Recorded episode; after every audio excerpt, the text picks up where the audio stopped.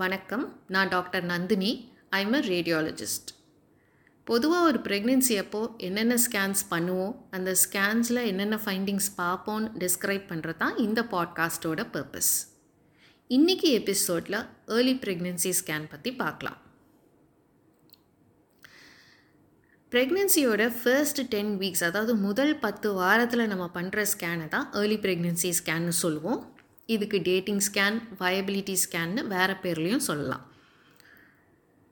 ஒரு early pregnancy ஸ்கேனில் first and foremost கரு கர்ப்பப்பைக்குள்ளார தான் ஃபார்ம் ஆயிருக்கா? இல்லை கர்ப்பப்பைக்கு பக்கத்தில் ஃபெலோப்பியன் டியூப்ஸில் தங்கியிருக்கா? அப்படின்னு கன்ஃபார்ம் பண்ணுவோம். அதாவது இன்ட்ரா யுட்ரைனா இல்லை எக்டாபிக் ப்ரெக்னென்சியான் கன்ஃபார்ம் பண்ணுவோம்.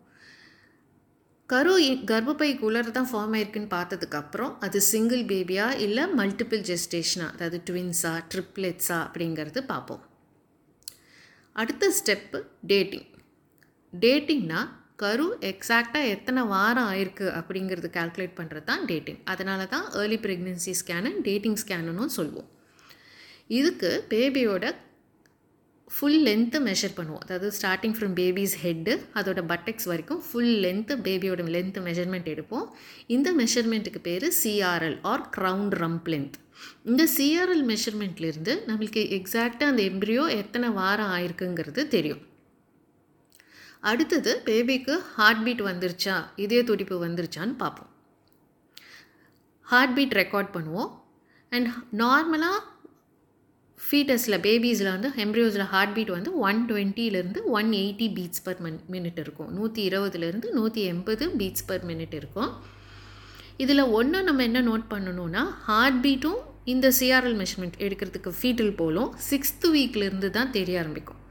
ஃபிஃப்த்து வீக்கில் தெரியாது. ஸோ ஃபைவ் வீக்ஸில் நம்ம ஸ்கேன் பண்ணிவிட்டு இந்த ஃபீட்டில் போலோ கார்டியக் ஆக்டிவிட்டியோ தெரியலனா வி நீ நாட் பேனிக் அதுக்கு பயப்பட தேவையில்லை.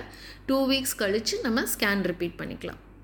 ஸோ பேபியோட டேட்டிங் ஃபீட்டல் ஹார்ட் ரேட் எல்லாம் பார்த்ததுக்கப்புறம் கருவை சுற்றி ஏதாவது ப்ளீடிங் இருக்கா? இல்லை கர்ப்பப்பையில் ஏதாவது ஃபைப்ராய்ட் கட்டி இருக்கா? கர்ப்பப்பை பக்கத்தில் செனமுட்டை பையில் ஏதாவது நீர் கட்டி அதாவது சிஸ் ஏதாவது இருக்கா? அப்படிங்கிறதையும் பார்ப்போம். இவ்வளோதான் டேட்டிங் ஸ்கேனில் ஃபர்தர் எபிசோட்ஸ் எதை என்னென்ன வேரியேஷன்ஸ் இருக்குது டேட்டிங் ஸ்கேன்லங்கிறத பார்க்கலாம். Also NT scan and so on bye